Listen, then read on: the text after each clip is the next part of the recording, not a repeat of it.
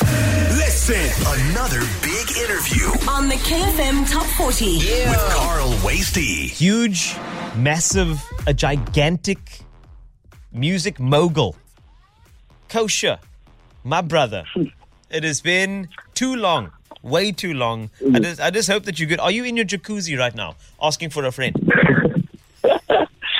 Uh, maybe, yeah. But it's a bit hot, it's warm, so we just uh, got to regulate the body temperature. And uh, I love it, man. Yeah, I've just been seeing you on your timeline on the golf course, uh, and then obviously playing at the, the various gigs that you're a part of as well. Uh, how's the handicap going? yeah, I mean, I had an actual, um, yeah, um, the handicap's been good. I I had an actual injury about like two or three months ago, so Oh, uh, took a bit of a, a speed bump, and now, um, yeah, getting back uh, down to single digits, which is was my dream. So just trying to ride the wave. Single digits. You see, I've been wanting to get into golf for such a long time. It's just that Yeah. I would go to the driving range, and the person who said to me, You should get into golf, said, Okay, all you need to do is just master your pitching wedge and your putter and your seven, and you'll be all right to start off with. Uh, And then I'm done with I that mean- now. Yeah. So. well, let's go. Let me know. I'll, little- book it, I'll book a slot anytime you want. a little mashy, you know, just a little, little something like that. Even though I believe mashies are not about the golf, it's just more about what's in the cooler box. But we won't go there now. we are we're excited about about this year. Now, before we get onto the new track, which I, I love because it features two of my homeboys, but I just want to make sure that we start the year good. So, 2022 for you, what what is it looking like? Uh, you know, are you going to be tucking into some new music? Are you hunting for new collaborations? I know your studios are doing phenomenally well, so I'm sure you've got a whole list of things that are scoops for this year. Yeah, I'm very excited about the year. I think I've, I've, I've had a big focus um, for the last couple of years of, of just putting everything in place and planning accordingly so that when things do slowly start to open up, that, you know, we can all capitalize. I think it, all the artists at the moment that have, like, struggled and been through everything we've been through Yeah. really to put their head down and graft and, and, and really work hard and, and make the most of, you know, these opportunities that we all have at our fingertips. So, yeah, 2022 is looking exciting for me. I've got a, a few co- collabs. I've also got a few songs that I have already finished through, throughout the last year that I just haven't really done anything with. So, you know, maybe maybe a, a little album or EP might come out or um, something along those lines. But I've been very excited, um, putting a lot of effort into my releases. Um, uh, you know, been putting music videos together and and uh, just taking it a little bit more seriously. But it's been great. Um, other than that, I've got some exciting collaborations on the way. Uh, great artists that I've looked up to and are working with. And um, other than that, I've also just tried to put a, a bigger focus on like my own personal balance and lifestyle and trying to, um, I don't know, enjoy enjoy it while I'm young. That's very true. And I'm so glad you said that because I know that somebody who works as hard as you do when it comes to creating music, running the studio, uh, also just attending to the other admin stuff around, it's so good to see you on a golf course and to see you in a jacuzzi. Like that stuff is the balance for me. And, uh, and it's important. It's something that I, I don't feel like I've, I've really got right. And I, I look at you and I'm thinking inspiration right there, leadership. I should say, kosher, is the fact that you you give me those good tips to say, you know, Carl, it's okay to just stop working for a second and go splash in Yeah. kosher's jacuzzi. So that's great. I mean, in all seriousness, the the, the, the many negatives that the you know lockdown and, and COVID has shown us, there's also been a lot of positive take on it. And I think um, for me, I was very, you know, pre-COVID, I was very maybe overly driven and overly like almost addicted to working. Uh, it's, as a freelancer, it's difficult to say no to any opportunity.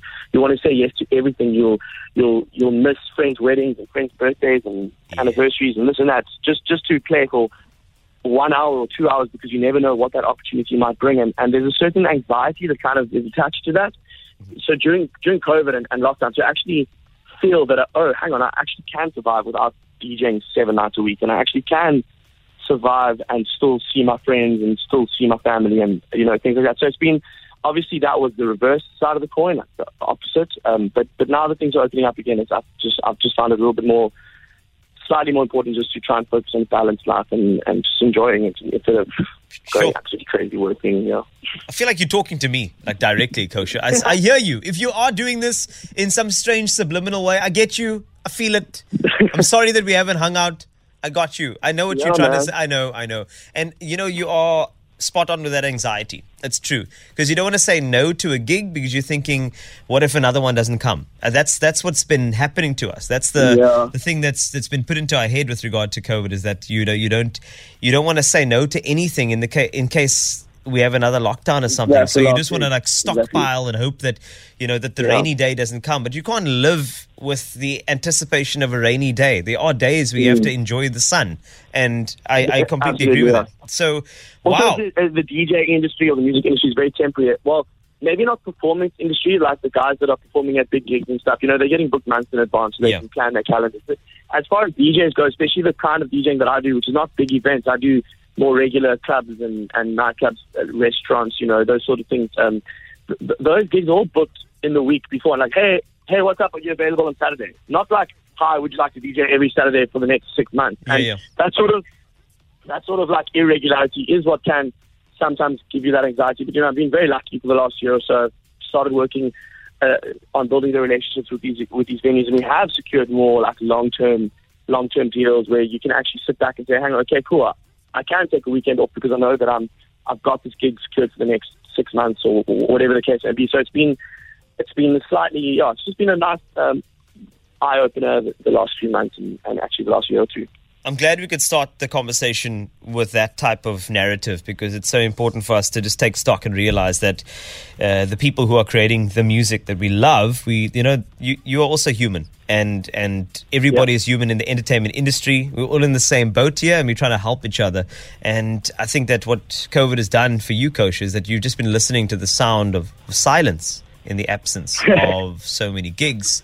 And was that perhaps the inspiration? Because I think let me I mean, start it- off with how did you I get wish it was. how did you get the rights to take on Sound of Silence? That the, oh, let's start there. How did you wangle that one, brother? Wowza!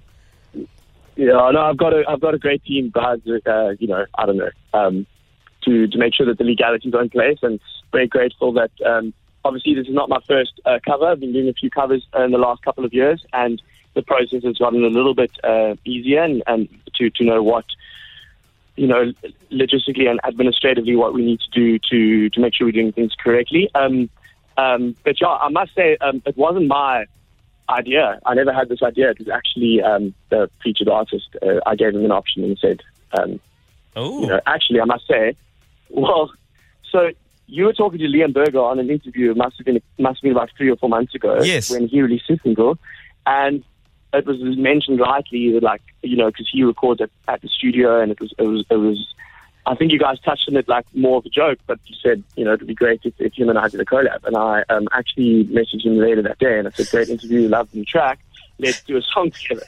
So um, he was keen and I basically just said to him, right, what um, what song would you like to do? And he- he's obviously had heard, um, at the time he had heard uh, Zombie and he heard Dancing in the Moonlight and, you know, that kind of style and, and choice of song that I like to, to remix. Um, and he he put forward the, the idea of Sound of Silence, and I, I loved it, and um, yeah, we cracked on straight away.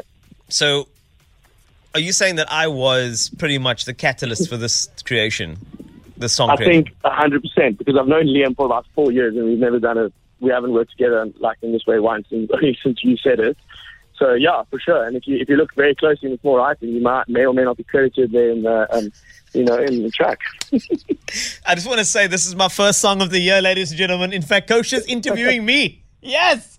No, no, this is this is great. Okay, but okay, quick one. I'm not sure if you're allowed to divulge, but who do you go to to get the, the rights to take on a song like Sound of Silence? Uh, do you do you go to a Um, label? So people, I think, so specifically for for for the song, uh, maybe a bit different, but in general, the the pe- people need to understand that covers are welcome. Like um, original artists and original publishers are not against covers. Nice. What they are against are people using their existing recordings, which is slightly different. So using taking the exact audio that was recorded by an artist in their studio and taking up that song and us making like a remix or a bootleg out of it is is frowned upon. That's using someone else's physical creation and and um, that's not allowed.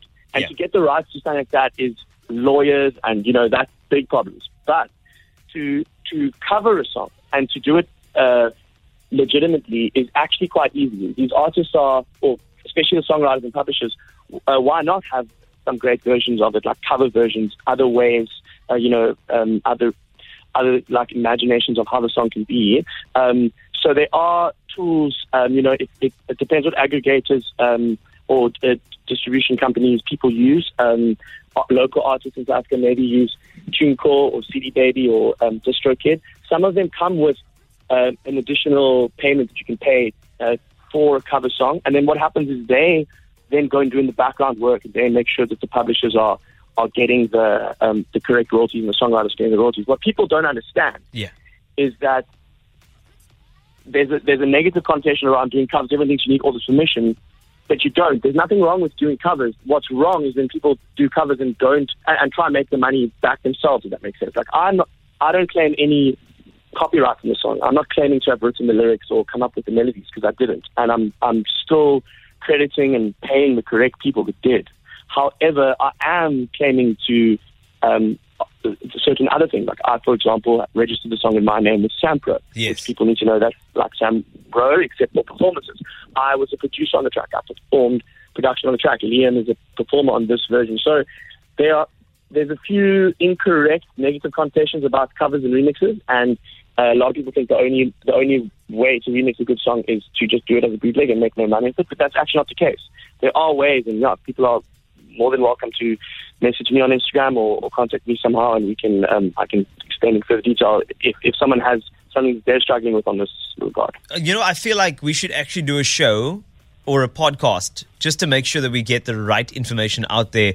Uh, also, chatting to Dave from the Kiffness as well, the guy who became a new dad, uh, and and I chatted, to, and I think that we should definitely do make this information available because there are too many artists in their rooms right now thinking, where do I go from here? Do I contact Carl directly and give him my recording of the song that I made in my cell phone? But I don't want those people to be lost in becoming jaded because the recording quality wasn't good and they didn't know exactly Sure. what steps to follow. So watch this space. Masterclass coming your way to get into the industry and also the right studio to go record at, which is Kosher Studios. Simple. Now, Kosher, Liam Berger, another person who I love is Liam. And you know what? He, he was part of a competition. He opened a K Day. That's how amazing that guy is. And to listen to him grow and grow, it's just, it's, you know, people like you who have literally taken him under the wing, given the pointers, and have said, just be yourself and go out there. So I just want to say thank you for enriching the South African music industry the way you've done so and, and the contributions you've made. I'm just so happy that my first mus- music piece, my first project is out in 2022, Sound of Silence. I'm very, very happy to be a collab Yeah, on this. Yeah?